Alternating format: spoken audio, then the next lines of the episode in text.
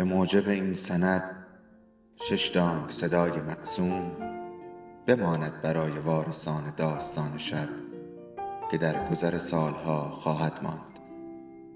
ارادتمند داستان شب.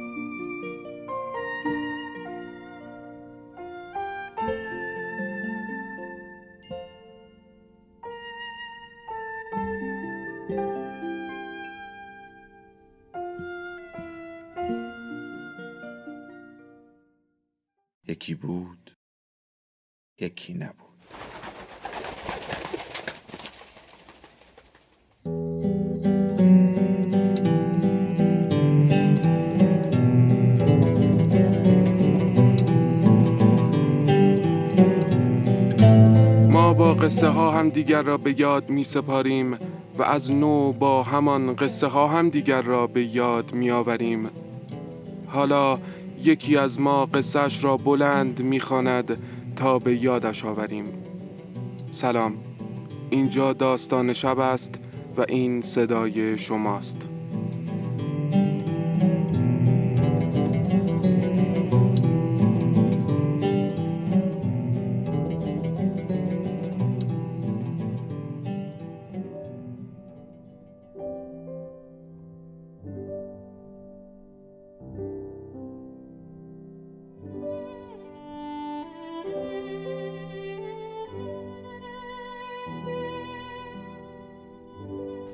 نزدیکی های ساعت پنج صبح به خواب رفتم.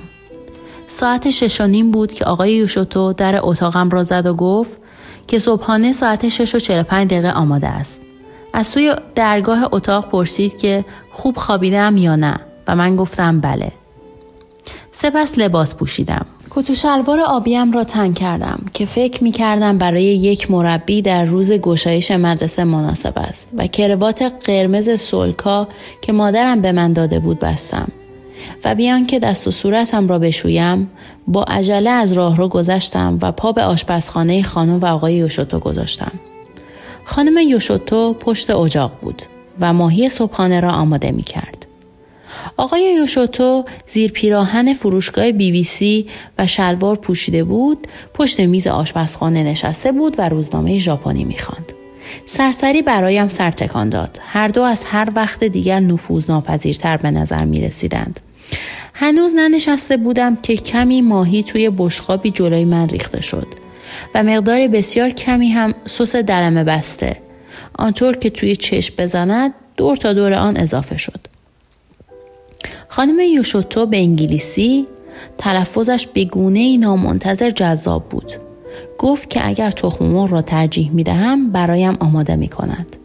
اما من گفتم نه نه خانم متشکرم. گفتم که هیچگاه لب به تخم مرغ نمی‌زنم. آقای یوشوتو روزنامهش را به لیوان آبخوری من تکیه داد و ما هر سه در سکوت به خوردن مشغول شدیم. یعنی آنها میخوردند و من در سکوت به فاصله های معین میبلیدم. پس از صبحانه همانجا توی آشپزخانه آقای یوشوتو پیراهنی بدون یقه پوشید و خانم یوشوتو پیشبندش را باز کرد و ما هر سه پشت سر هم اما نامرتب از پلکان پایین رفتیم و وارد اتاق مربیان شدیم. در آنجا سی چل پاکت بزرگ دربسته به صورت توده نامرتب روی میز پهن آقای یوشوتو ریخته بود. پاکت ها به نظر من مانند شاگردان جدید مدرسه ظاهری نونوار و مرتب داشتند. آقای یوشوتو مرا سر میزم برد که در انتهای دور و مسروک اتاق قرار داشت و خواهش کرد که بنشینم. سپس در حالی که خانم یوشوتو کنارش ایستاده بود چند تا از پاکت ها را پاره کرد و گشود. او و خانم یوشوتو به شیوه مخصوص چیزهای جور توی پاکت ها را وارسی می کردن. و گهگاه به ژاپنی مشورتی با هم می کردن و من که گویی تا حدودی جزئی لازم از اتاق بودم با کت و شلوار آبی و کروات نشسته بودم و سعی می کردم صبور و در این حال گوش به زنگ باشم. یک مش مداد نرم نقاشی که از نیویورک آورده بودم از جیب کتم بیرون آوردم و به دقت روی میز گذاشتم تا سر صدا نشود. یک بار که آقای یوشوتو به دلیلی نگاهی به من انداخت نیشم را تا بناگوش باز کردم. سپس آن دو ناگهان بی آنکه حرفی بزنند یا نگاهی به من بیاندازند پشت میزهای خود نشستند و سرگرم کار شدند ساعت نزدیک هفت و نیم بود نزدیکی های ساعت نه آقای یوشوتو عینکش را برداشت. بلند شد و با یک دسته کاغذ آرام آرام به طرف میز من آمد. یک ساعت و نیم بود که بیکار گرفته بودم نشسته بودم و سعی می کردم جلوی قار شکمم را بگیرم. نزدیک من که رسید زود از جا بلند شدم و برای آنکه قد بلندم با بی احترامی توی چشم نزند خودم را اندکی خم کردم. دسته کاغذی که با خود آورده بود به دستم داد و با مهربانی خواهش کرد که آنچه را تصحیح کرده و به فرانسه نوشته بود به انگلیسی ترجمه کنم. گفتم چشم آقا. تعظیم کوتاهی کرد و آرام آرام به طرف میزش برگشت. دست مداد نرم نقاشی را به یک طرف میز کشیدم. خودنویسم را بیرون آوردم و با دلی نسبتا شکسته سرگرم کار شدم.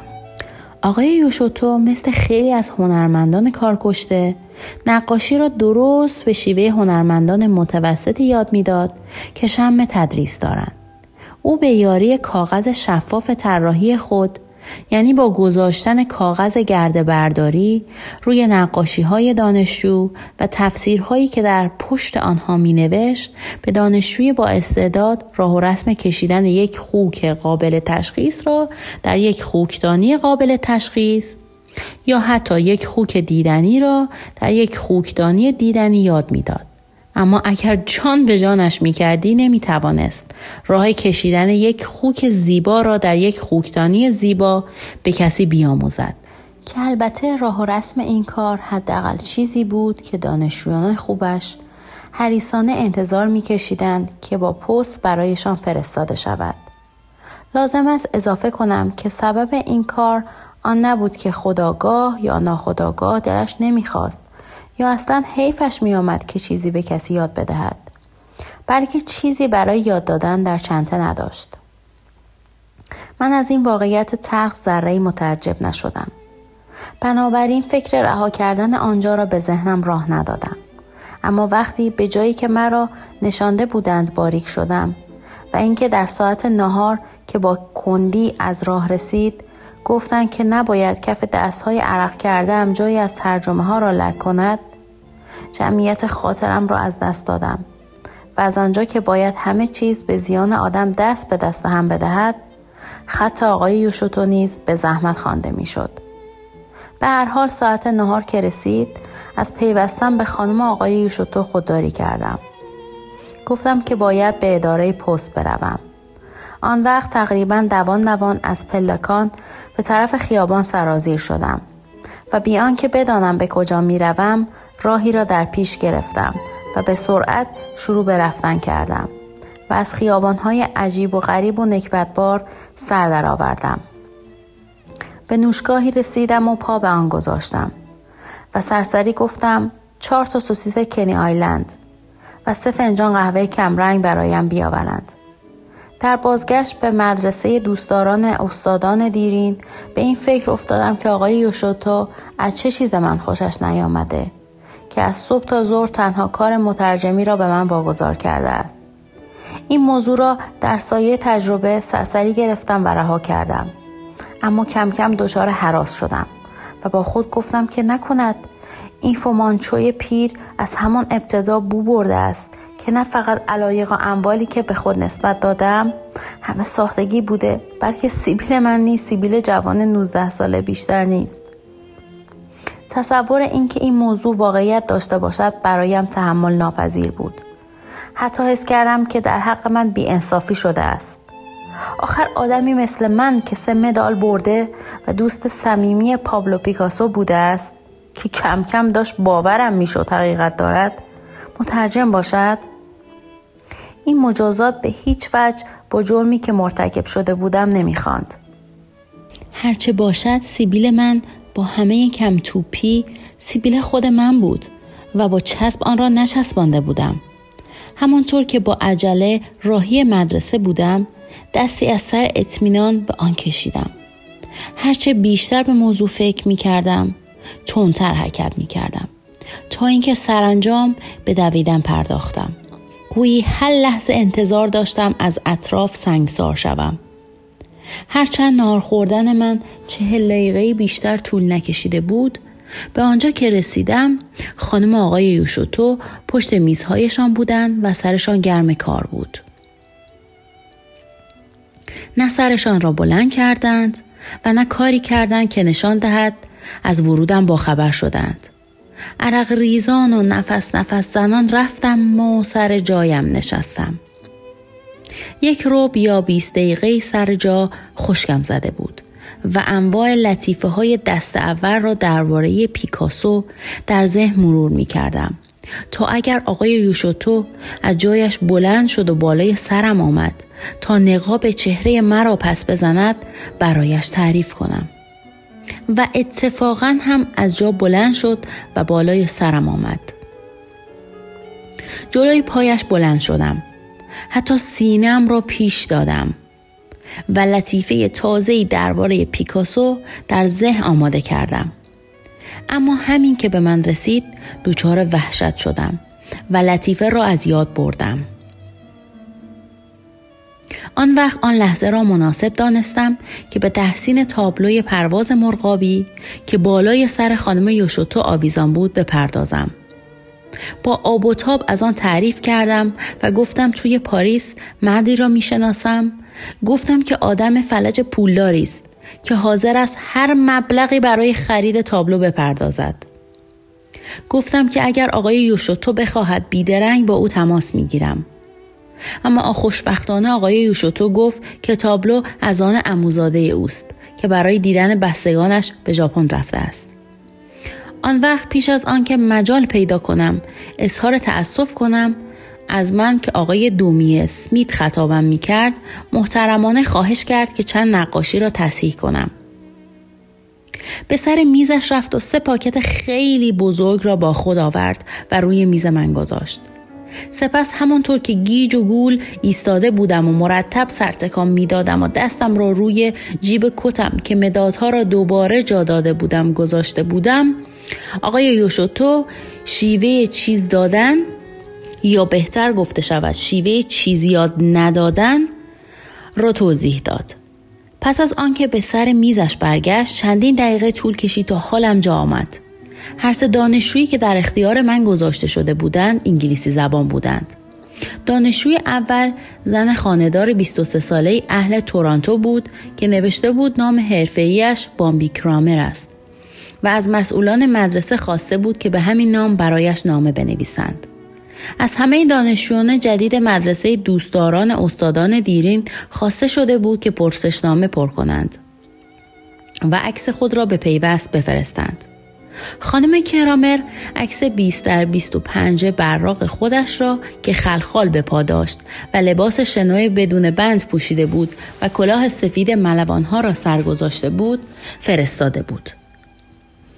توی پرسشنامه هنرمندان محبوبش را رامبراند و والدیسنی معرفی کرده بود و نوشته بود که تنها آرزویش این است که روزی بتواند با آنها رقابت کند.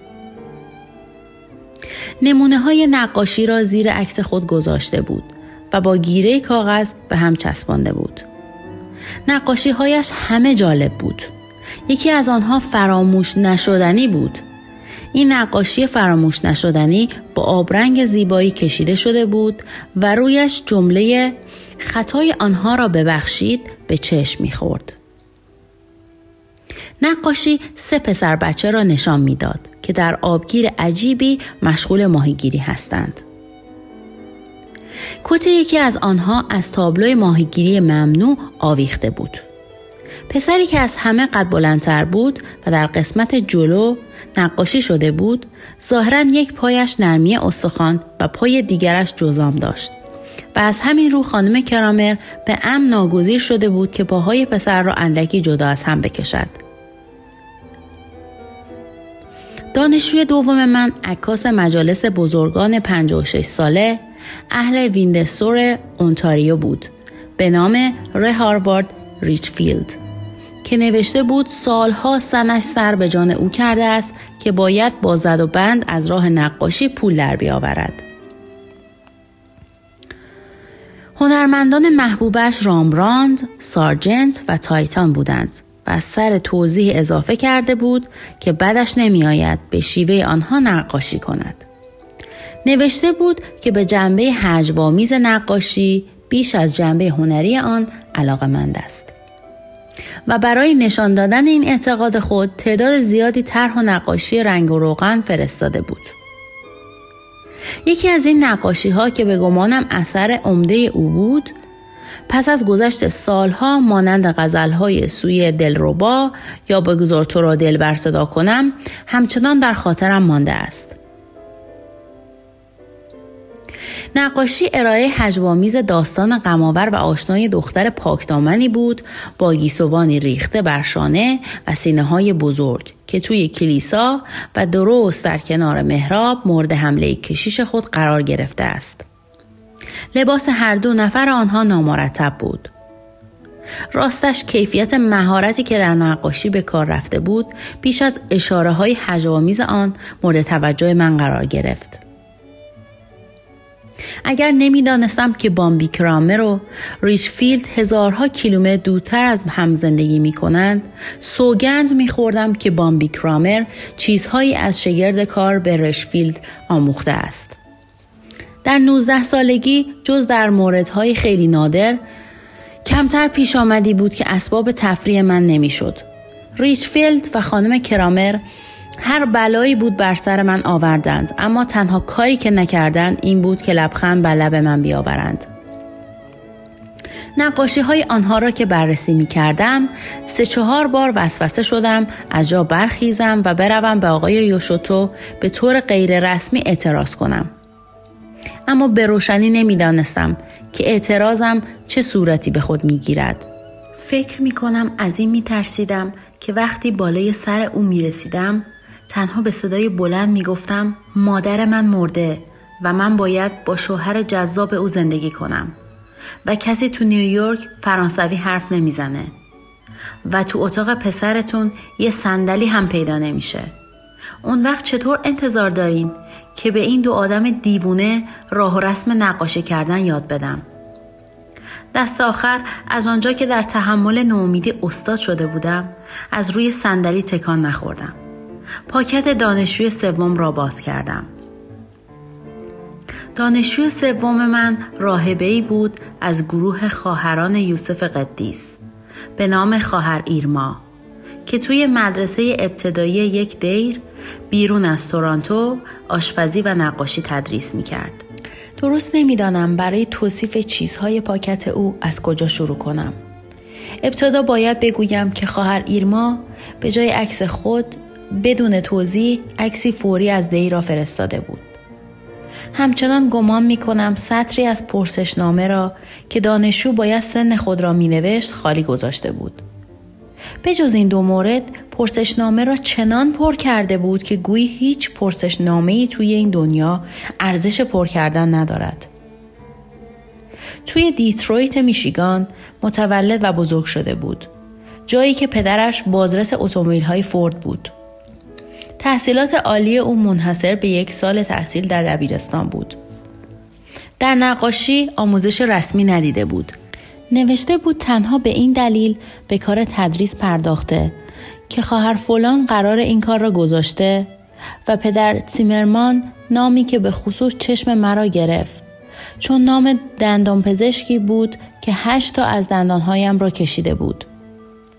پدر سیمرمان اون را انتخاب کرده بود که پرسشنامه را پر کند. نوشته بود 34 دختر بچه در کلاس آشپزی و 18 دختر بچه در کلاس نقاشی دارد. سرگرمی هایش مهرورزی با پروردگار و کلام پروردگار بود و جمعآوری برگ وقتی که روی زمین ریخته باشند. نقاش محبوبش داگلاس بانتینگ نامی که بدم نمیآید بگویم سالهاست هر جا به دنبالش گشتم به بنبست رسیدم بود. نوشته بود که شاگردانش همیشه دوست دارند آدمها را در حال دویدن نقاشی کنند و این کاری است که من سرشته از آن ندارم. نوشته بود که بسیار کار خواهد کرد تا بهتر نقاشی کند و اظهار امیدواری کرده بود که نسبت به کارش زیاد بیصبری نشان ندهد. روی هم رفته شش نمونه از آثارش را با پاکت فرستاده بود. آثارش همه بدون امضا بود که موضوعی بی اهمیت است. اما در آن وقت و با آن مکان نامعنوس اسباب تفریح من شد. نقاشی های بامبی کرامر و ریچفیلد یا امضای آنها را داشت یا حروف اول اسمشان را که تا اندازه ای آدم را خشمگین می کرد. پس از گذشته سیزده سال نه تنها هر شش نمونه نقاشی ایرما را به یاد دارم بلکه چهار تا از آنها گاهی چنان به روشنی در حافظم نقش میبندند که آرامش خاطرم را بر هم می‌زنند. بهترین نقاشی او با آبرنگ و روی کاغذ قهوه‌ای کشیده شده بود. کاغذ قهوه‌ای به خصوص کاغذ بسته‌بندی برای نقاشی کردن بسیار دلچسب و راحت است. خیلی از هنرمندان با تجربه به هنگامی که آس و پاس بودند از آن استفاده کردند. این نقاشی با وجود اندازه محدود 20 در 25 سانتی متر تجسمی بود از مسیح با جزئیات بسیار که او را به سوی آرامگاهش در باغ یوسف آریماتعا می بردند. در قسمت جلوی نقاشی طرف راست دو مرد که نوکرهای یوسف بودند جنازه را با بیقیدی می بردند. یوسف آریماتعا درست در پشت سر آنها بود و با وجود حضور در چنان موقعیتی تا اندازه بیش از حد سینه پیش داده بود. به دنبال او و با فاصله که حکایت از رعایت احترام می کرد، زنان جلیله همراه با انبوه ناخوانده سوگوارها، تماشاچیها، بچه ها و دقیقا سه شیاد بی ایمان که قند توی دلشان آب کرده بودند راه می رفتند. به نظر من چهره برجسته نقاشی زنی بود در قسمت جلو و طرف چپ که رو به بیننده داشت. دست راستش را بالای سر برده بود و با ترس و لرز به کسی شاید بچه اش، شوهرش یا حتی بیننده اشاره می کرد که هر کاری دارد زمین بگذارد و به شتاب برود. دو زن در ردیف جلوی جمعیت حاله ای از نور چهرشان را پوشانده بود. من که کتاب مقدس دم دست نداشتم توانستم تا حدودی هویتشان را به حدس دریابم. اما مریم مجدلیه را بیدرنگ به جا آوردم. یقین هم داشتم که درست به جا آوردم. او در وسط نقاشی در قسمت جلو با دستهای کشیده در راستای تن ظاهرا جدا از جمعیت قدم بر می داشت.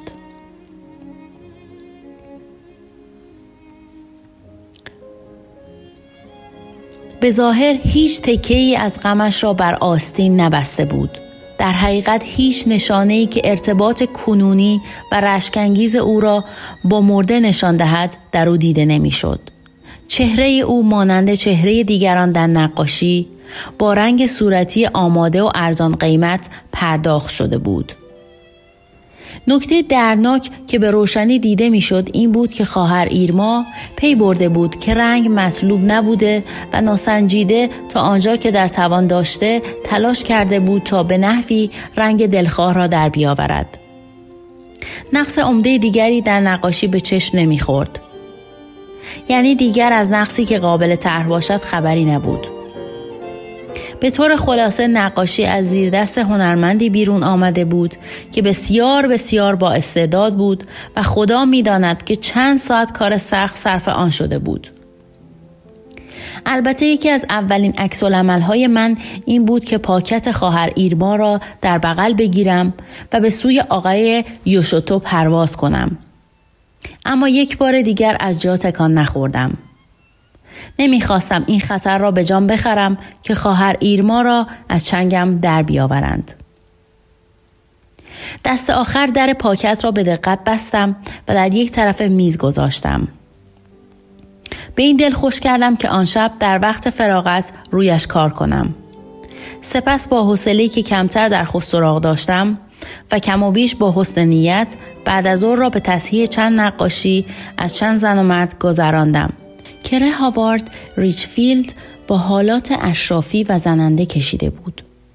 نزدیکی های نهار سه دکمه پیراهنم را باز کردم و پاکت خواهر ایرما را جایی پنهان کردم که نه دست دوزد و نه برای رعایت ایمنی دست خانم آقای یوشوتو به آن نرسد.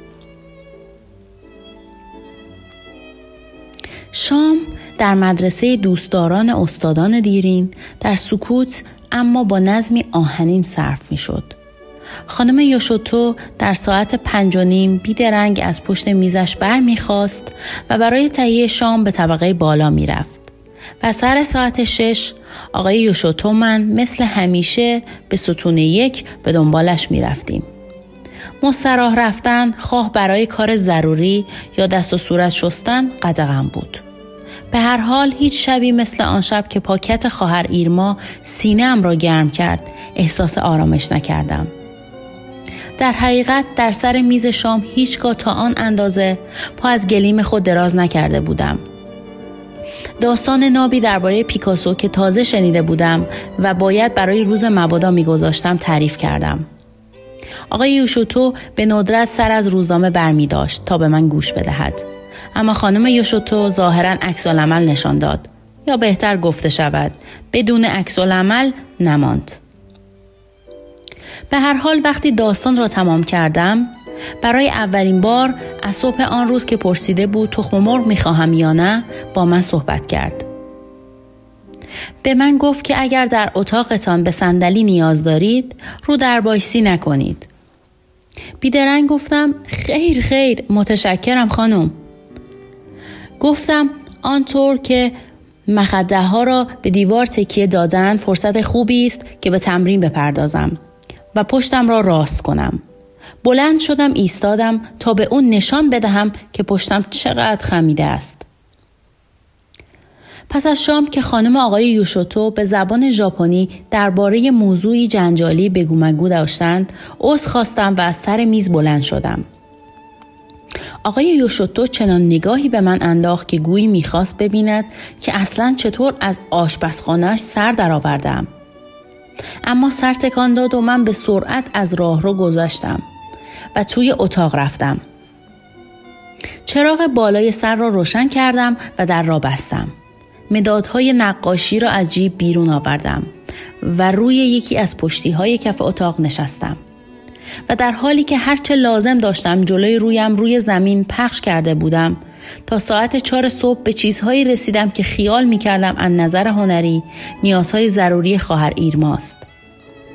اولین کاری که کردم این بود که ده دوازده طرح مدادی کشیدم. به جای اینکه به اتاق مربیان در اتاق پایین بروم و کاغذ نقاشی بردارم، طرحها را روی هر دو طرف کاغذهای یادداشتی شخصی خود کشیدم. پس از این کار نامه مفصل کم و بیش بی پایانی نوشتم. من در همه زندگی آدمی بسیار صرف جو بودم. بنابراین پیشنویس نامه ای را که آن شب ماه اوت 1939 نوشتم هنوز نگه داشتم. می توانم سراسر نامه را کلمه به کلمه در اینجا بیاورم. اما ضرورت ندارد. قسمت بیشتر نامه را روی کلمه بیشتر تاکید می کنم. به این موضوع اختصاص دادم که در کجا و چطور در کشیدن بهترین نقاشی خود دچار دردسر شده است. به خصوص در کاربرد رنگ ها.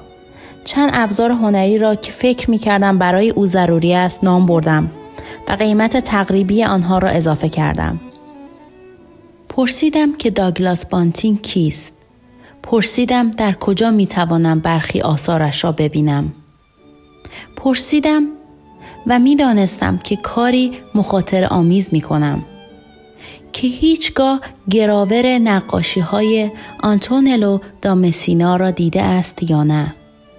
با احترام از او خواهش کردم که سن خود را بنویسد و با شرح و بست به او اطمینان دادم که این اطلاع اگر در اختیار من گذاشته شود جای درز باز نمی کند.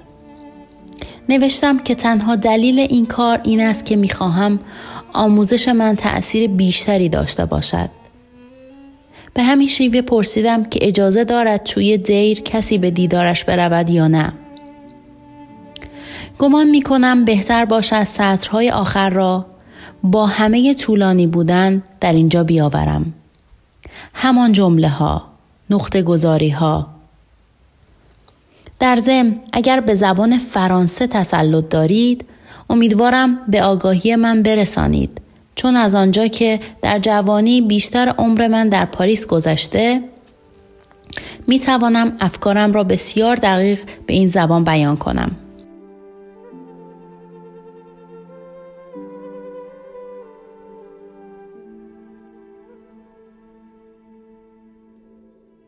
داستان شب بهانه است. برای با هم بودن دور هم نشستن شنیده شدن.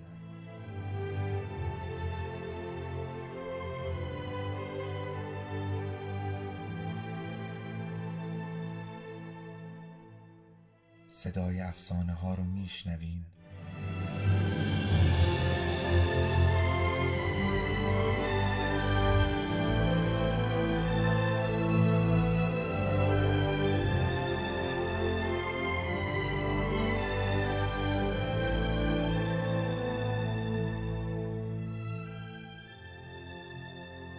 他被纵虐。